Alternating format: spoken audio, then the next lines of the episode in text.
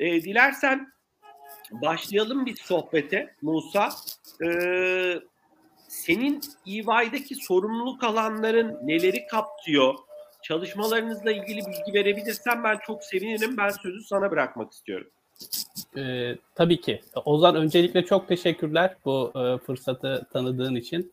Ee, belki önce kendimden bahsetmek gerekirse 2007 yılında e, İstanbul Teknik Üniversitesi'nden mühendis olarak mezun olduktan sonra Big Four'da e, başladım. E, sonrasında 4 yıl orada çalıştıktan sonra bir private equity fona yani özel sermaye fonuna Mediterra Capital'a geçtim.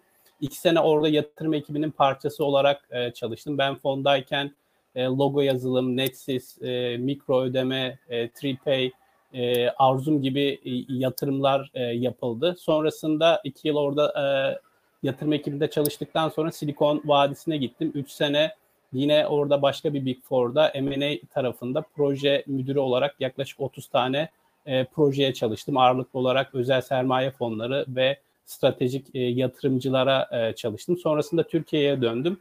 E, şimdi EY'da e, EY Türkiye'nin kurumsal finansman departmanının e, sorumlu ortağı olarak e, çalışıyorum. EY Türkiye olarak yaklaşık 2000 e, çalışanımız var e, Türkiye'de farklı ofislerde.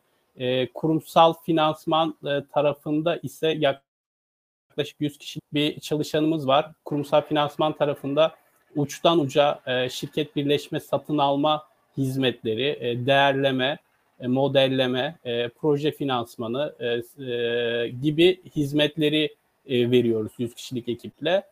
Benim olduğum departman ve e, benim ekibim ise alt tarafta yaklaşık 35 kişilik e, bir e, ekibimiz var o, ve e, genellikle alıcı ya da satıcı taraf için e, finansal özel inceleme tabiriyle e, financial due diligence e, hizmeti veriyoruz. Yılda ortalama yaklaşık e, 100 kadar e, projeye e, do- dokunuyoruz. E, ve ağırlıklı olarak bizim müşteriler %55'i %60'ı yaklaşık yabancı yatırımcılar. Amerika'dan, Avrupa'dan, e, Orta Doğu'dan, Asya Pasifik'ten vesaireden her yerden e, gelen yatırımcılar var. Ayrıca Türkiye'de de hem private equity tarafında hem VC tarafında hem de holdingler tarafında önemli bir e, müşteri portföyümüz var. E, deyip e, ilk kısmı belki şey yapabilirim. Çok teşekkürler. Çok teşekkürler Musa. Musa LinkedIn'den de görüyorum tabii ki e, senin de bahsettiğin gibi çok farklı projelerde e, görev alıyorsunuz. Ya alıcı e, ya da satıcı tarafında. E, biraz e, bunu Berkin'e de soracaktım ama bağlanmadı. Hani onu da muhakkak yönlendireceğim. Bu arada senin e, mikrofonundan mı bir ses geliyor gibi ama bilmiyorum hafif böyle bir e, şu an şu an daha iyi gibi oldu sanki. Tamam. Demin böyle bir cızırdama geliyordu. Bu arada Berkin de bağlandı. Berkin nasılsın? Hoş geldin. Hoş bulduk Ozan. Kusura bakmayın biraz geciktiğim için. Sana uyarı ne vermiştim demek? belki az gecikirim diye. Ee, sözümü Yok yok ben buna hazırlıklıydım Berkin. E, Musa ile böyle bir giriş yaptık. Musa biraz e, kendi ekibini e, EY'daki yapıyı e, neler yaptıklarını çok kısa bahsetti. E, tam zamanında geldin. Dilersen sana dönelim. Ee, ve tabii ki de seni de tanıttık bu arada ama ben yine de söyleyeyim değerli dinleyicilerimiz Berkin Toktaş, e, Revo Kapital'in kurucu ortağı.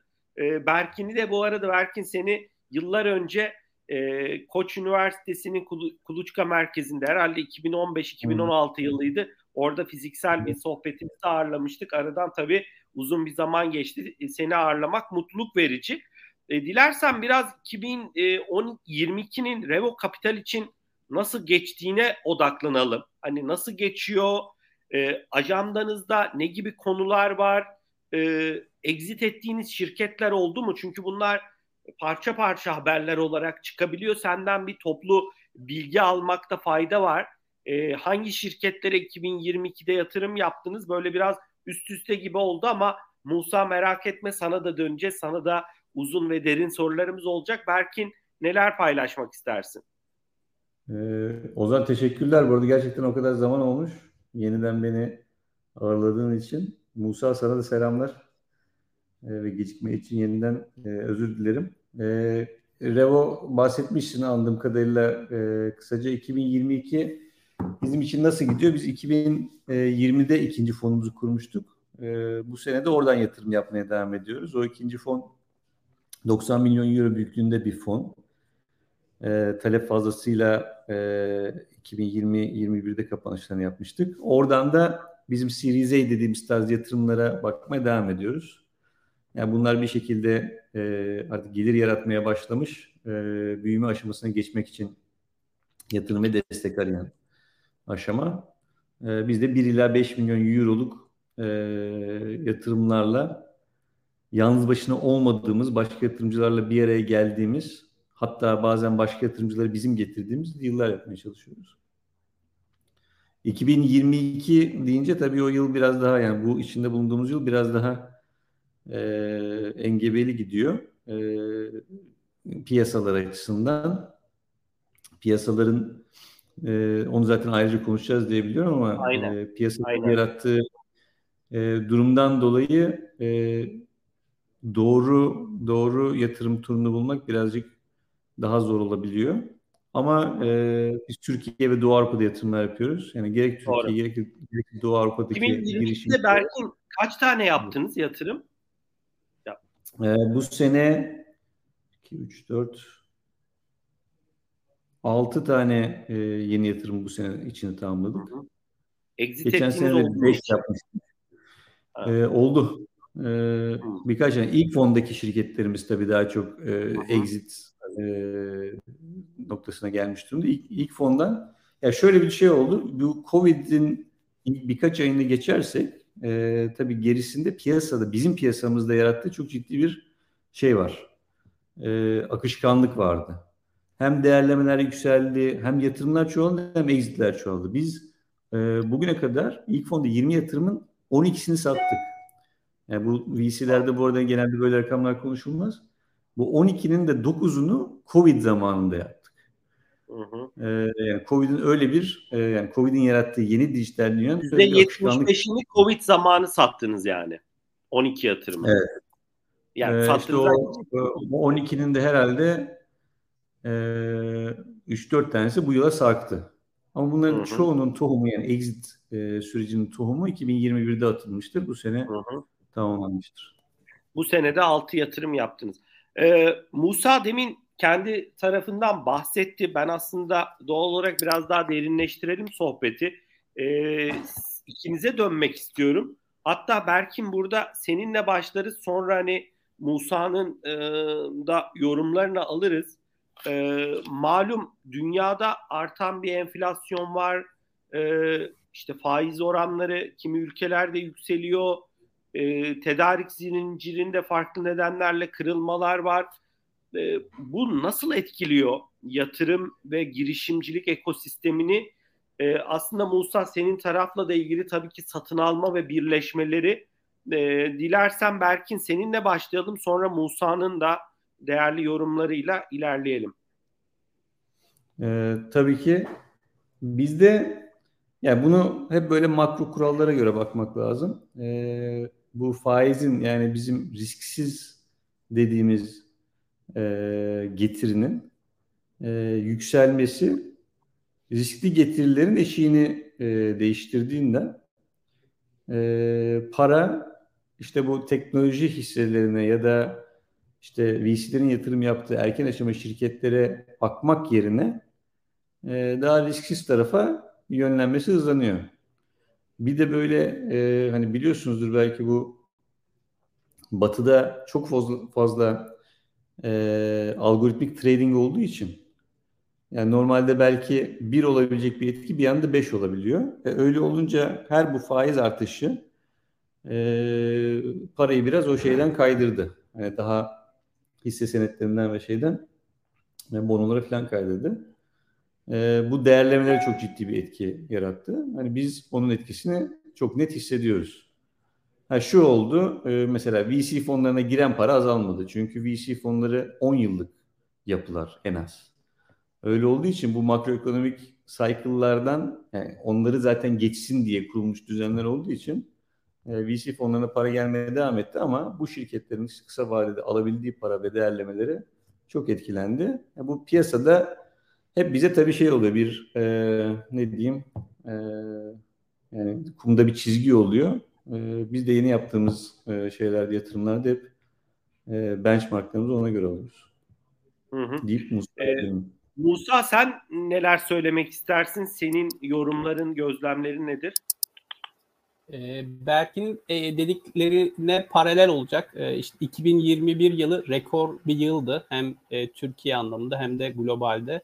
Globalde ilk defa şirket birleşme satın alma e, toplamı 5 trilyon doları aştı. Tarihte ilk kez 5 trilyon dolar seviyesinin üzerine geldi.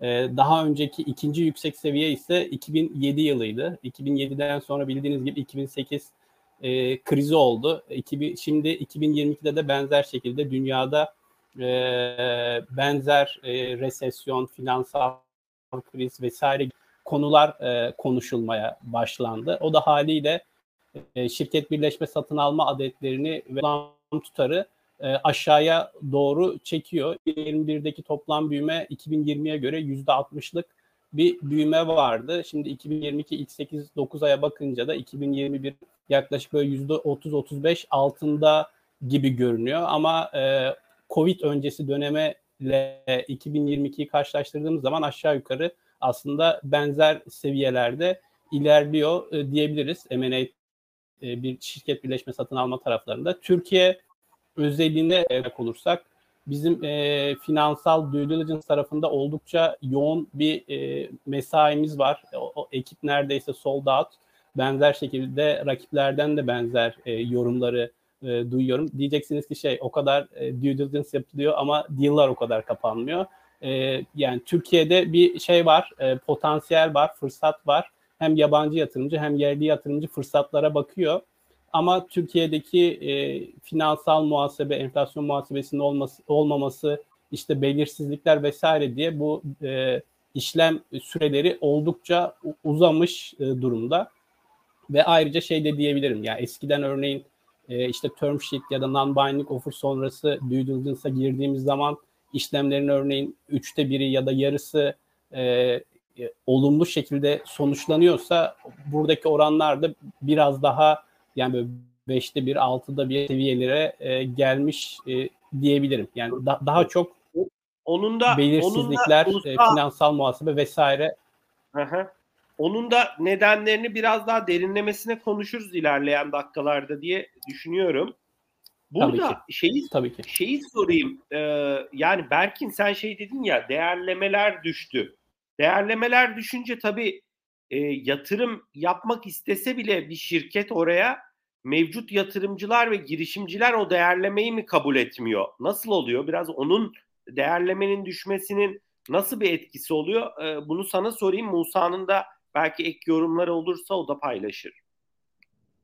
Yani şöyle bizim içinde olduğumuz aşamalarda şirket aslında yani şey kısmını geçiyorum yani finansal dışında bizim çok aktif olduğumuzu düşündüğüm değer katma tarafını geçiyorum. Çünkü yatırım almak ortak almak demek. Biz ortak olarak hep değer katmaya endeksliyiz. Ama işin para kısmına baktığında girişimci niye para alıyor? Ee, önümüzdeki 12 ay ki bütçesini karşılayacak e, bankasında e, para olsun diye. Burada da böyle smart money diye bir konsept vardır bilirsin. Ee, sen değerini büyüttükçe gerektiği kadar al ki yani ileride değerin büyüyecekse aynı parayı daha ucuz alabilirsin. Daha az yüzde vererek alırsın Doğru. diye. Ee, şimdi normalde bizim e, kapalı piyasada yani private market'ta e, bizlerin yatırım yaptığı markette şirketin değeri nedir? Aslında para koyanla para alanın aslında anlaştığı fiyattır. Onlar neye bakıyorlar? En de sonunda public market'ta bir şekilde bakıyorlar. Yani şöyle düşünmek lazım. Bu şirketin sonunda satılacağı e, büyük stratejikler bugün piyasada her gün sanki para arıyormuş gibi her gün değerleniyor. Servis piyasa onları değerliyor. Oraya da baktığınız zaman e, Tom Tungus vardır bu SaaS multiple'larını hiç durmadan yayınlayan böyle biz hatırlıyorum 2013'te fona ilk başladığımızda böyle genelde 2x 2,5x e, tekrarlayan gelir çarpanı vardı. SaaS şirketlerinin e, piyasadaki değerlemeleri. Bu zaman içinde böyle 2015'lerde falan e, böyle 8x'leri falan gördü. Covid zamanında 20x'leri falan çıktı.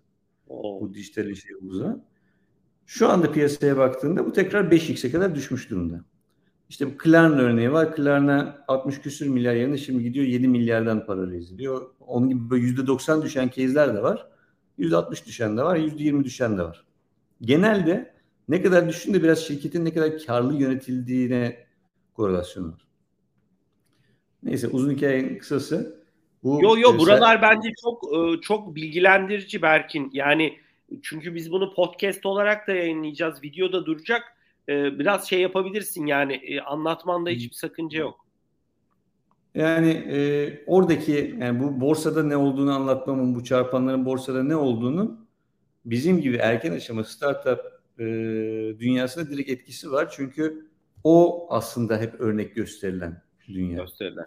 O örnek gösterilen dünyanın da o olması işte bugün atıyorum bir iki geliri olan bir şirket e, atıyorum 5x gibi bir çarpanla bir yatırım yapan kişi şirket 10-20 katına büyüyünce çarpanlar aynı yerde olursa 10-20 katı getiri alma ihtimaline zaten yatırım yapıyor. Ben sadece işin numerik tarafını anlatıyorum. Dediğim Doğru. gibi aslında bence Doğru. diğer tarafları da önemli ama e, biraz yo, yo. onun e, şeyi var. Bunun da 2-3 tane etkisi oldu benim gördüğüm kadarıyla piyasada. Bir, paraya ihtiyacı olmayanın şu anda almaması lazım. Yani şu anda e, paraya ihtiyacın varsa almak zorundasın. Aldığın zaman da istese de istemese de e, şirketler değerlemeleri artık daha düşük bir yerlerden dönüyor. O için yapılabilecek en iyi şey para almamak ve o durumda olabilmek. O durumda olmayı sağlamak için yapabiliyorsa e, bir şekilde ömrünü uzatacak aksiyonlarda bulunmak, biraz daha karlılığa odaklı olmak. Yani çünkü benim kanımca cost cutting de bunlardan biri de maliyetlerini daha akıllıca yönetmesi gerekiyor. Evet, daha akıllıca yönetmesi. Yani pazarlamada pazarlamayla büyüyen şirketlerin hani hı hı. ben ne kadar e, pazarlama bütçesi basarsam iyi olur derken kullandığı eşikleri biraz daha yüksek tutması.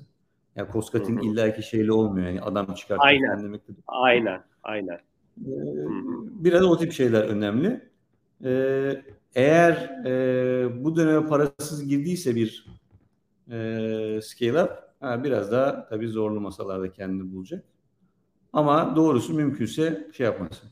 Para raise edenlerin de biz eskiden hep şey derdik. 12 aylık raise et.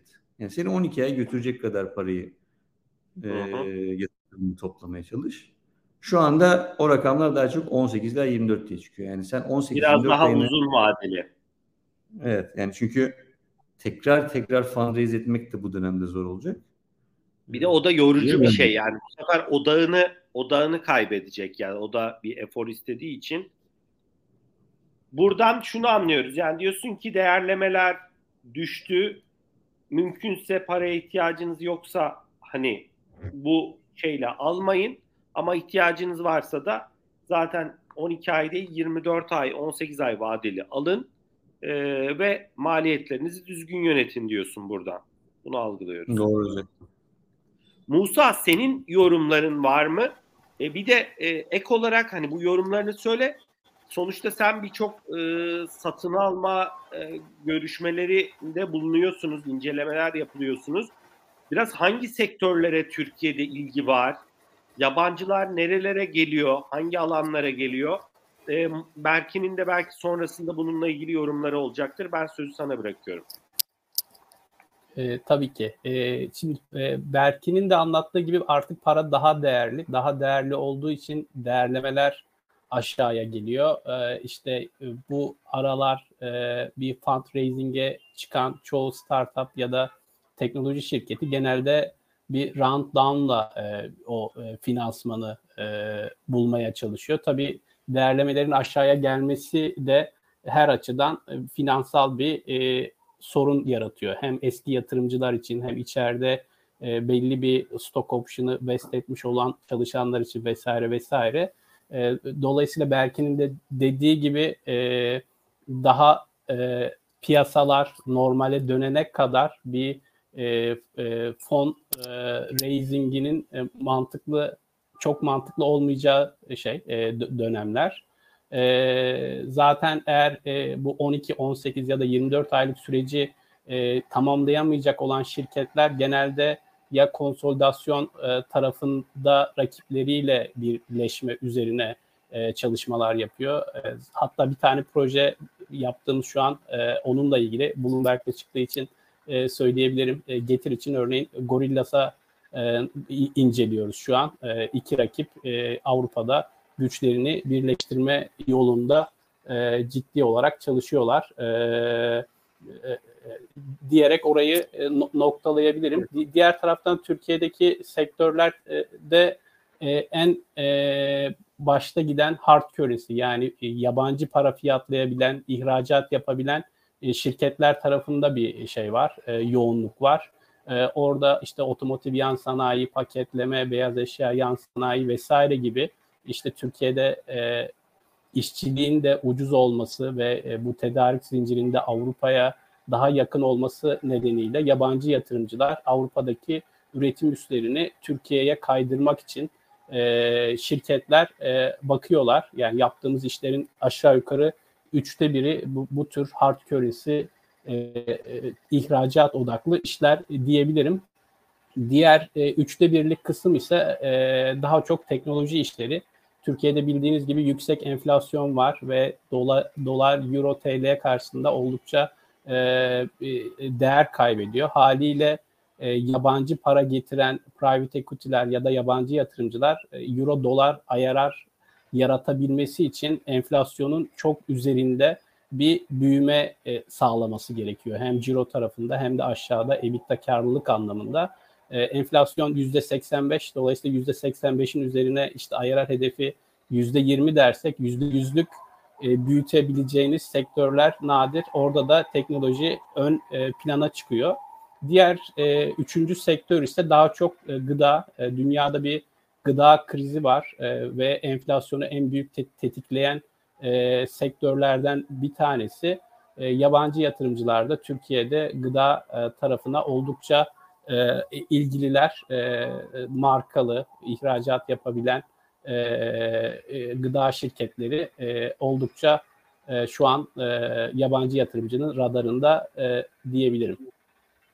E, Musa orada bir soru sorayım. Hani sen şey dedin ya Türkiye'yi üretim üssü yapmak isteyen şirketler var ya da işte bir kısmını buraya getirmek, kaydırmak. E, burada tabii doğal olarak da Türkiye'de satın alabilecekleri, ortaklık kurabilecekleri şirketlere bakıyorlar. Ama tabii ki mevcut tesisleri de herhalde büyütecekler değil mi? Yani bunu şey için söylüyorum. Bunun Türkiye'deki e, istihdama pozitif katkısı e, olur gözüyle bakabilir miyiz buna? E, evet yani e, hem e, işi almak hem de Avrupa'daki üretimin bir kısmını Türkiye'ye kaydırmak için genelde yabancı yatırımcı Türkiye'deki bu ihracat odaklı şirketleri tercih ediyor. Orada da dediğin gibi Ozan aslında şey istihdam tarafında ya da işte yatırım tarafında oldukça olumlu bir etkisi var ve orada da yani yakın zamanda örneğin Amerikalı büyük stratejik yatırımcılarla ya da Avrupa'daki büyük stratejik yatırıcı, yatırımcılarla çalıştık. Ee, bir kısmı müspet şekilde sonuçlandı, bir kısmı devam ediyor. Yani or, orada ciddi bir şey var. Ee, hı yatırım e, talebi var. Musa çok teşekkürler. Berkin bu noktada senin yorumların olursa alabiliriz. Ee, bir de tabii asıl şeye döneyim. Hani e, sizin Reve olarak e, odağınızda hangi sektörler daha çok var? E, biliyorum Türkiye dışında e, yak, Doğu Avrupa pazarı ile ilgileniyorsunuz. Baltıklar da yanılmıyorsam odağınızda. Biraz hani odağınızda hangi e, ülkeler var? E, ve ek olarak da hani bu kadar e, dün konuştuk e, Çekya'daydın, Çek Cumhuriyeti'ndeydin. Hani farklı e, girişimlerle, girişimcilerle bir arada ya da geliyorsun. Hani biraz bizim olgunluk seviyemiz sence ne seviyede Türkiye'deki girişimlerin ve girişimcilik ekosisteminin biraz böyle kapsamlı bir soru olduğu gibi ben sözü sana bırakıyorum. Ee, biz geçen hafta çok güzel bir etkinlik yaptık. Ben ikinizi de orada gördüm mü emin olmadığım için hani hafif e, şey yaparak kendimi affettirerek şey yapayım. Ya ee, ona bizim... ben de gördüm. Ee, bana haber gelmemişti. İnşallah bir sonraki e, sene geliriz Berkin. Musa e, tamam, bir sonraki sefer iki kez söyleyeceğim seni o zaman. Ee, tamam. Şey e, çok çok yani şu açıdan söylüyorum. E, o benim kusurum kusura bakma. Estağfurullah. Ee, bizim etkinliğin adı biz üçüncü kez yapıyoruz bunu. Yani Covid'de bir ara vermiş. Bridge'di galiba değil mi? Building Bridges. Ee, ha, building Bridges. Yani, çünkü gerçekten çok ilginç bir yerdeyiz. Yani burada hem bence kültür olarak çok ilginç bir noktadayız hem de yetkinlik seti olarak Türkiye çok köprü olabilecek bir yer. Biz de o etkinliğe işte yurt dışından ve yurt dışından böyle 200 küsür tane yatırımcı gelmiş. Ee, toplam böyle 400 kişi falandı. Ee, orada da çok konuştuk. Yani herkeste bir Türkiye ajandası var. Ya hatta bu böyle çok e, yani kötü gittiğini söylediğimiz çeyrekte bile 150 milyon dolar yatırım olmuş Türkiye girişimlerine Q3'te. Yani 150 bizim mesela 2020 rakamımız. 2020 toplamı e, 150. Yani bir çeyrekte böyle bir çeyrekte 2020'yi meç ediyoruz. E, ve yani böyle yabancı falan kimle konuşsak yani hepsi 2-3 nedenden dolayı. Bir, 80 milyonluk ülke tamam mı? Büyük bir ekonomi. Yani bakıyorsun biz Doğu Avrupa'da da yatırım yapıyoruz. Yani bizim yanımıza yaklaşan bir işte 40 milyonlu Polonya var. Yani onun dışında böyle bir ekonomi büyüklüğü yok. Onun için bizi kimse ignore edemiyor zaten. İşte bu sabah Afrika'nın çok büyük bir fintech'i e, işte ofise geldi. Adam 200 milyon dolar raise etmiş. Ben Türkiye'yi yapmak istiyorum. Nasıl yapabilirim diye şey yapıyor. Yani aslında birçok yere gidebilir. Burayı bir market olarak şey yapıyor. Hı hı. Şimdi bir bu konu var. İkincisi, yani ben bu seneki etkinlikte özellikle gördüm. Ee, özellikle bizimki gibi böyle e, işte işlemlerin falan e, döndüğü yerlerde adını haritaya koymak çok önemli. Bu da birkaç örnek gerektiriyor. Biz mesela Baltics diyoruz. Baltıklarda Estonya bol bol gidiyoruz. Yani Estonya bütün Estonya Kadıköy kadar falan bir yer yani. Ee, ama haritaya nasıl konmuşlar? İşte Skype oradan çıkmış. Pipedrive oradan çıkmış. Wise oradan çıkmış. Bu tip örnekler olunca ya burada bir meymenet var diye kesinlikle iyi oluyor. Şimdi bizden getirin çıkması, trend yolun çıkması, 5 tane 10 tane işte peak önde gaming'in çıkması. Yani bütün onların e, haritaya adımızı öyle bir yazmışlığı var ki hiç kimse artık şey yapamıyor. Yani ya ben bakmayacağım ya da ilgilenmiyorum diyemiyor. Bir sürü neden bulabiliyorlar burada. İşte hard currency olmaması, yok işte e, işte instabilite, yok işte politik durum falan her şey söylenebilir. Ama e, bence haritada olmak çok önemli. Ve ben onu gördüm. Yani, o açıdan sen... da o açıdan da pozitif bir yönde ilerliyoruz. Haritada saydığın çok değerli markalar, girişimler var. Yani e, o yönde Tabii yani. Yani getirin ilk ilk yatırımcısıyız yani Rev olarak. Ee, yani birçok kişi bizi getirle biliyor. Hani başka çok şey de var ama mesela e, getirin Nazım abi geldi. Yani hiçbir eventte konuşmaz. Geldi bizim etkinlikte konuştu. Hı hı. Ee, ve Nazım abi şunu diyebiliyor. Diyor ki yani hep diyor hani Türk girişimlerine işte kime satılacaksın? Satılmak bir başarı gibi şey yapıyor diyor. İşte Musa da söylüyor. Şimdi orada bir konsolidasyon e, durumu var o pazarda. Her pazarda olduğu gibi bir yerde rakip çok artınca konsolidasyon olması lazım. Konsolidasyonda kim kazanır? Konsolide eden kazanır. Bizim birçok mesela Türkiye'den çıkmış ya da başka herhangi bir şirket satıldığı zaman matematiğe bağlayayım. Adam piyasada, borsada 10 çarpanla e, şey yapıyor, trade ediliyor. E alıcıya adamı 5x'e almaya çalışıyor. Onun için bir arbitraj çünkü. Çünkü 5x alsın ki o onda 10x yazıyor. Yani e, onun için konsolide eden her zaman e, aslında kazanan durumda. Biz ise tabii satıldı, şirket satıldı diye e, yani bizim VC'lerde de exit şey var. Onu e, çok ön plan tutuyoruz. E, Nazım abi dedi ki yani Türk şirketler artık satılan olmak zorunda değil. Satın alan da olabilir. Yani masayı kuran da olabilir. Şimdi bu çok farklı bir güven. Yani böyle bir güven Doğru. şeyi biz 2013'te başladık. Ee, yani bu güven kendi içinde e, Nazım, çok değerli. Nazım abinin biz de etkinliklerde ağırladık. Berk'in bizim de etkinliklerimize gelmişliği var. Şey o yönden e, hakikaten bakış açısı, özgüveni e, hani klasik e, şeyden yani e, eskiden bazen girişimcilere isim vermeyeyim hayıflandıkları Türkiye'de exit etmiş kişilere sorulduğu zaman ya keşke biz yurt dışına daha erken açılsaydık keşke e, biz satın alsaydık diyen isim vermeyeceğim. Hani şimdi e, söz hakkı doğar. Girişimcileri de değerli biliyoruz. E, doğal olarak biraz e, sanki hani getirle birlikte bu oyun sektöründeki gelişmelerle birlikte biraz bu da kırılıyor gibi.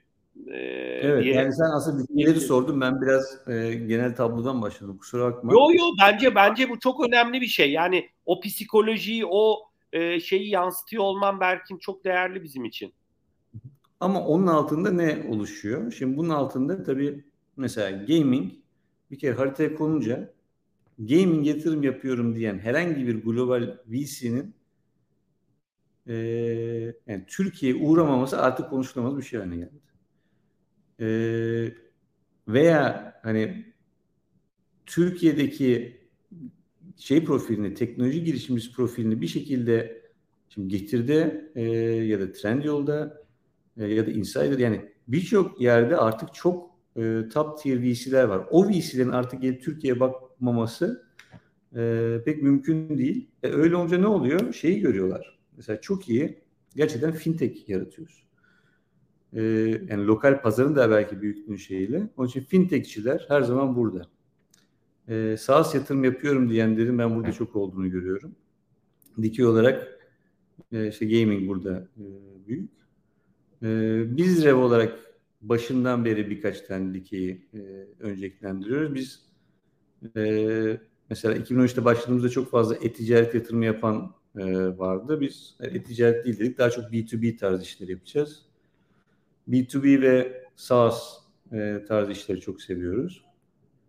Fintech e, konusunda e, en çok yatırım yapan VC olduğumuzu düşünüyorum. O bizim için çok önemli Pay. Paycor'a da galiba siz yatırım yapmıştınız değil mi? Paycor muydu? Evet, evet ya bizde bayağı fintech var işte. En son param e, parama ha, param. girdim. Tamam.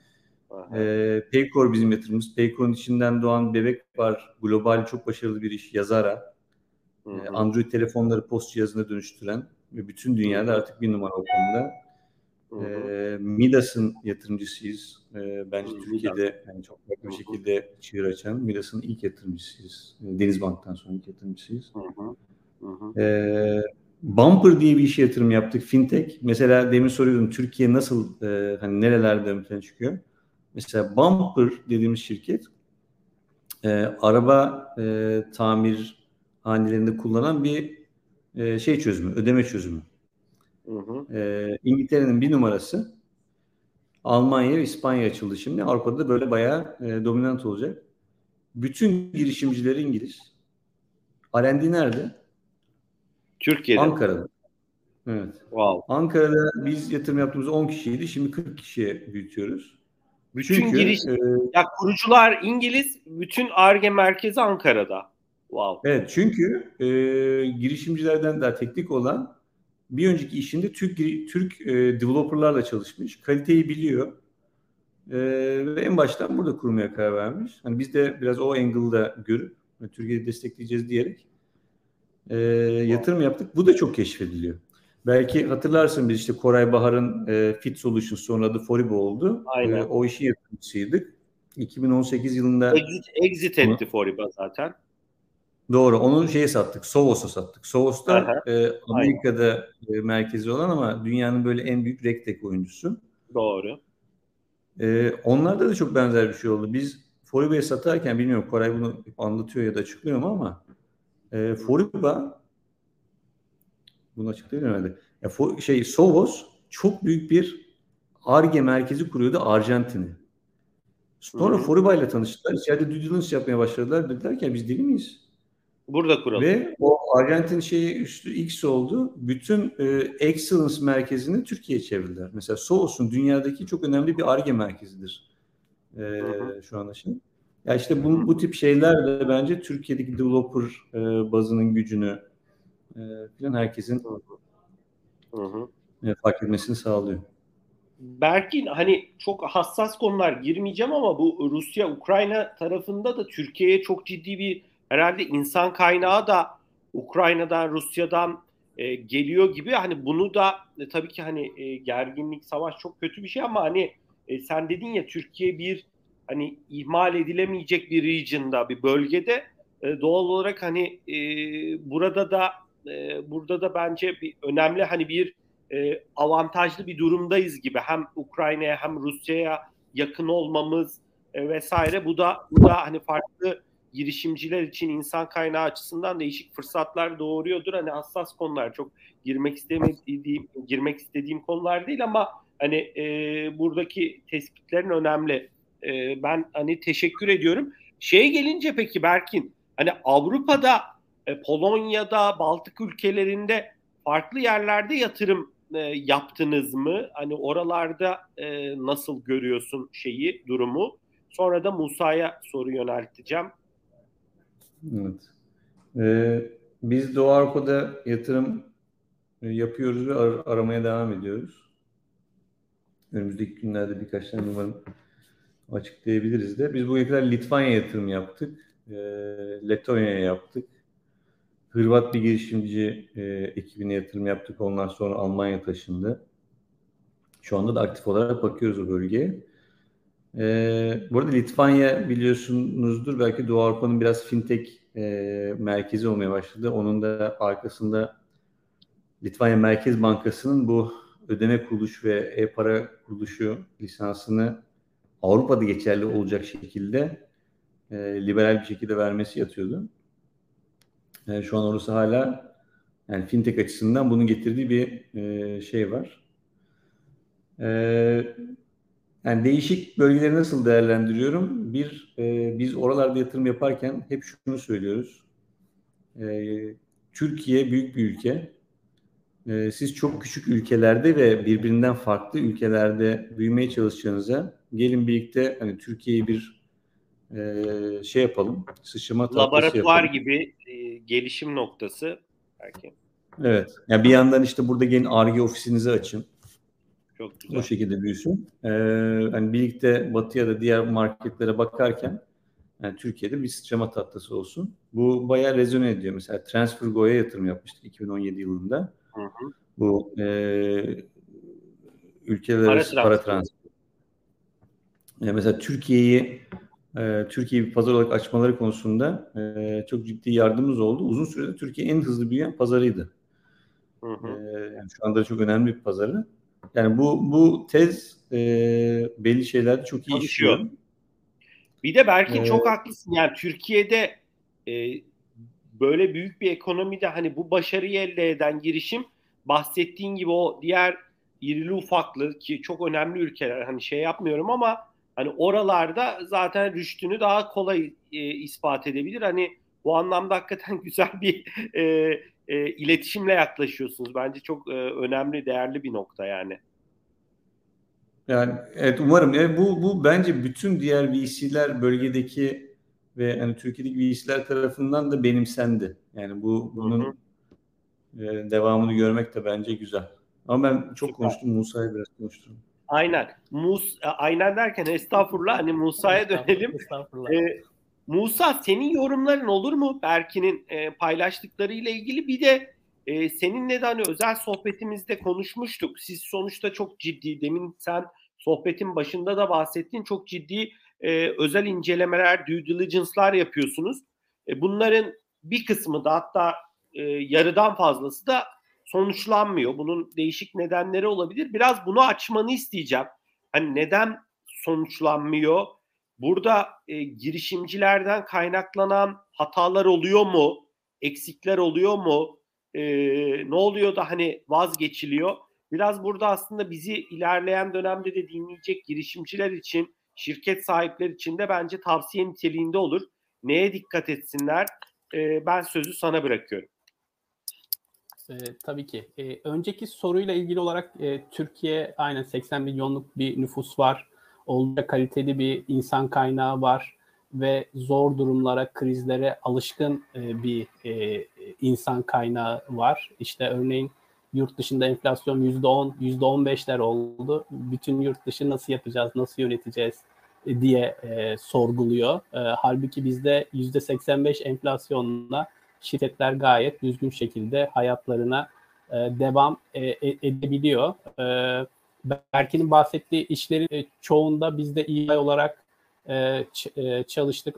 Paycor tarafında Mediterra'ya çalıştık. Mediterra orada çoğunluk hisseyi satın almıştı. Param tarafında Seeket tarafına ve yatırımcı grubuna çalıştık. Sovos, Sovos'un sahibi Amerika'da büyük bir private equity. Sovos'ta da birçok işte çalıştık. Onlar örneğin en son Dijital Planet'i aldı.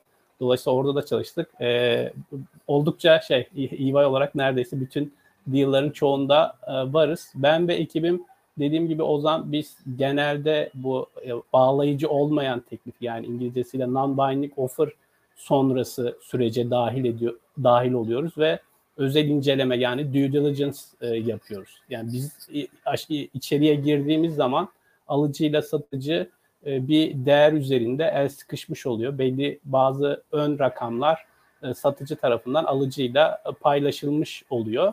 Biz daha detaya girip o verilen rakamlar ne kadar sağlıklı, tutarlı mı, tutarsız mı, e, sürdürülebilir mi vesaire e, hem ciro tarafında hem EBITDA tarafında hem net işletme sermayesi tarafında hem net borçluluk tarafında detaylı bir inceleme e, yapıyoruz. E, ve due diligence'a giren işlerin yarıdan fazlası maalesef belli sebeplerden e, başarılı olmuyor, fail ediyor. Hatta bu aralar dediğim gibi bu oran neredeyse yüzde yirmilere kadar düşmüş durumda ve bu alım satım süreçleri de uzamış durumda. Eskiden örneğin 6 ayda 8 ayda işte bundan binding offer sonrası işlemler e, kapanırken yani e, satıcı parasını alıp alıcı şirketin sahibi olurken şimdi o süreler de uzadı. E, işte 12 aylar, 18 aylar e, görmeye başladık biz. İşte çalışmaya başladıktan sonra işlem kapandı. Musa galiba bir bağlantın dondu gibi. Ben seni bir daha bir yayından alıp yayına ekliyorum.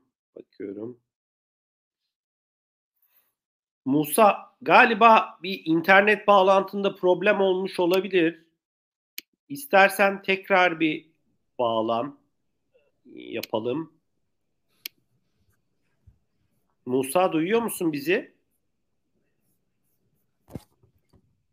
Evet. Musa istersen hotspot'tan bağlanabilirsin. Bilmiyorum internetinde ya da seni... Sesim geliyor mu? Heh, şu an geliyor. geliyor. Demin bir bağlantıda bir problem oldu Musa. Ya, şey oldu. İnternetim düştü. Geri geldim. Aynen. Ee, Aynen. En son e, ne residuyulu tam emin değilim. E, şeyi anlatıyordum. Şey süreler şey uzadı. Süreler uzadı e, diyordum. E, süreler uzadı söylüyordum. diyordum.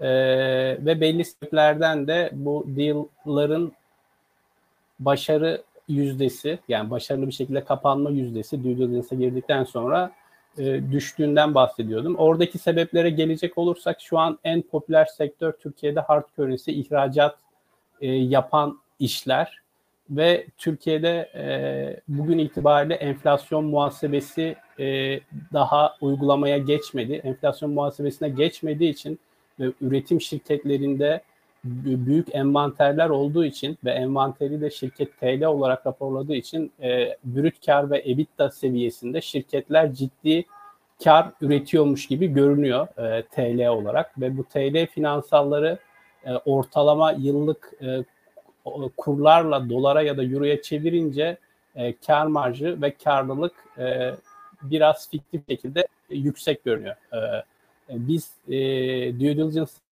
zaman e, o finansalları sıfırdan e, o ilgili e, envanter ne zaman alındıysa alındığı günkü kurdan satıldığı ne zaman satıldıysa satıldığı günkü kurdan çevirdiğimiz zaman ya dolar dolar baktığımızda çünkü ham madde yabancı para, satış fiyatı yabancı para. Dolayısıyla dolar dolar bakınca karlılık marjları ciddi şekilde düşüyor. Örneğin %20 EBITDA marjı raporluyorsa şirket TL olarak o EBITDA marjı %15'lere e, düşüyor. E, diğer taraftan bildiğiniz gibi şirket değeri e, genelde yani teknoloji dışındaki şirketlerde EBITDA üzerinden e, belli bir çarpanla oluşturuluyor. E, EBITDA'daki işte %20'lik marjdan %15'e düşmesi demek e, değerde aşağı yukarı %25'lik bir değer kaybına işaret ediyor. Bir, bu %25 kaybını alıcı taraf, satıcı tarafın önüne koyduğu zaman due sonuçları sonucunda genelde e, arada bir e, e, anlaşma satıcı ile alıcı arasında haliyle e, gerçekleşmiyor. Bazı durumlarda belli bir ara noktada e, iki taraf e, anlaşma yoluna gidebiliyor. Ama e, büyük oranda e, ilk sunulan e, finansal tablolar yani hard currency olarak finansal tablo, tablolar doğru olmadığı için tam gerçeği yansıtmadığı için e, deal'lar e, büyük oranda e, e başarılı olmuyor. sonuçlanmıyor e, o diye zaman Musa Musa şunu diyebiliriz değil mi? Yani şirketini satmak isteyen e, girişimcilere, şirketlere hani enflasyon muhasebesi yapın, tablolarınızı e, hani dolar versiyonları olsun e, doğal olarak çünkü alacak kişi buna bakacak. E, buna e, bakacağı zaman da tablo sizin şu ankinden daha farklı olacağı için e, bu anlaşma olmaz diyorsun diye algılıyorum ben. A- aynen öyle. En başında süreçte şeffaf olmak lazım. Tabii bu e, TL dolar paritesindeki değişimi finansallara etkisi de genelde satıcı taraf o kadar bilgili de olmayabiliyor. olmayabiliyor. Dolayısıyla bilgi eksikliği dolayısıyla da yeterli düzgün bilgi açıklanmayabiliyor. Orada da danışmanlarla çalışıp düzgün finansalları olabildiğince satıcı tarafa e, açıklanması gerekiyor. E, en başında söylediğim gibi ben bu işi 3 yıl Silikon Vadisi'nde de yaptım. Oradaki şirketlerle bizim şirketleri karşılaştırdığım zaman e, en büyük e, eksiklik bizim tarafta finansal yönetim ve finansal raporlama. Maalesef Türk girişimcisi, Türk yatırımcısı e, finansal yönetim, işte CFO ekibi, finansal raporlama genelde maliyet merkezi olarak görüyor. Oradan bir değer yaratılmadığını genelde varsayıyor. Dolayısıyla oralara çok yatırım yapmıyor. Yatırım yapmadığı için de düzgün e, aylık olarak finansallarını e, raporlamıyor. Aylık olarak neler olup bittiğinin haber, haberdarı olmuyor. Dolayısıyla biz due diligence'a girdiğimiz zaman son 2-3 yılı inceleyelim dediğimiz zaman hem finansal veri tarafında büyük e, sıkıntılar oluyor. Hem raporların çıkartılmasında vesaire hem de yorumlanması tarafında oluyor. Örneğin bir CFO ile ya da finans yönetimiyle e, konuştuğumuz zaman işte 2021'de ciro artmış, maliyetler yukarı gelmiş vesaire ya da birim fiyat azalmış gibi spesifik sorular olduğu zaman genelde böyle o detay sorular e, havada kalıyor. Cevaplanmıyor. Berkin bu konuda senin yorumun olur mu? Sizi de ilgilendiren bir konu. Hem e, yatırım öncesi hem yatırım sonrası. Senin e, bir yorumun olur mu tecrübelerin ışığında? Ee, yani genel olarak e, şimdi tabii Musalar daha büyük işlemlere de bakıyorlar. E, büyük işlemlerde bizim private equity falan taraflarına kaydıkça e, tabii finansal tabloların e, detayları, yapılan bütçe, iş planı, işte cash conversion cycle'lar falan o tip şeyler çok daha önem kazanıyor. Biz ikinci fonda biraz daha tabii ileri aşama şirketlere yatırım e, yaptığımız için oralarda çok e, o detaylar önemli oluyor. Doğru. İşte paramı e, Musa'nın söylediği gibi yaparken de hani EY masadaydı. Ona biliyorsunuz Türkiye'nin en büyük e, ödeme kuruluşu artık. Yani o çok ciddi tabii boyutta bir işlemdi ama e, bizim daha tabii çok efor harcadığımız erken aşamada asıl due diligence e, biraz ekip, e, biraz ürün, biraz da pazarda o ürünün yer bulması ile ilgili. Ekipte oluyor. de hani şeytan tüyü bir de gerçekten e, e, yani işi yapma ile ilgili olan kısım var. Yani o hani execution kısım var. Yani bazı şeyler sadece kağıtta ya da lafta olunca çok e, etkili olmuyor. Yapabilmek lazım. Neredeyse her işte de biz bunu gördük yani. Hiç durmadan o karşılaşılan zorluklarda o operasyonel mükemmeliyeti yakalayacak, onu onu yapacak ekibi kuracak e, ekipler önemli oluyor. Bizim diligence daha çok o alanlarda. O alanda. E, genelde genelde işte Musa'larla Buyurun. Şirket büyüdükçe diyorsun ama tabii ki onun önemi daha da artıyor tabii ki de. Tabii. Yani biz Musa'larla falan da çok çalışıyoruz. Ee, tabii ki bizim yani bizim teklif gittikten sonra Musa'ların yaptığı işler biraz daha e, onaylayıcı diligence diyor. Yani confirmatory due diligence gibi oluyor. Yani ya bir kırmızı bayrak var mı bakalım ya da sarı bayrak varsa öğrenelim ki birlikte onu düzeltelim. Yani daha çok o Doğru. nedenlerle Doğru. yapılıyor. Hı hı. Ee, yoksa yani işin işin akıbeti ona illa dayanmıyor. Çok teşekkürler. Ee, bir saatin de sonuna geliyoruz. Ee, ben hani çok şey öğrendim eminim değerli dinleyicilerimiz de e, çok şey öğrendi öğrenecek. Bu sohbetleri de demin dediğim gibi podcast olarak da e, paylaşacağız. YouTube'da da zaten e, duruyor olacak. Biz iletişimini de yapacağız. E, dilerseniz bu sohbeti birlikte kapatmadan Sizlerin de değerli vaktini almak istemiyorum. Biliyorum Berkin sen de çok yoğunsun, Musa sen de. E, tekrar da teşekkür ediyorum sohbet davetimizi kabul ettiğiniz için. E, son bir kapanışı yapmadan e, kapanış öncesi yorumlarınız olur mu? Bunları alıp e, bu keyifli sohbeti birlikte kapatabiliriz.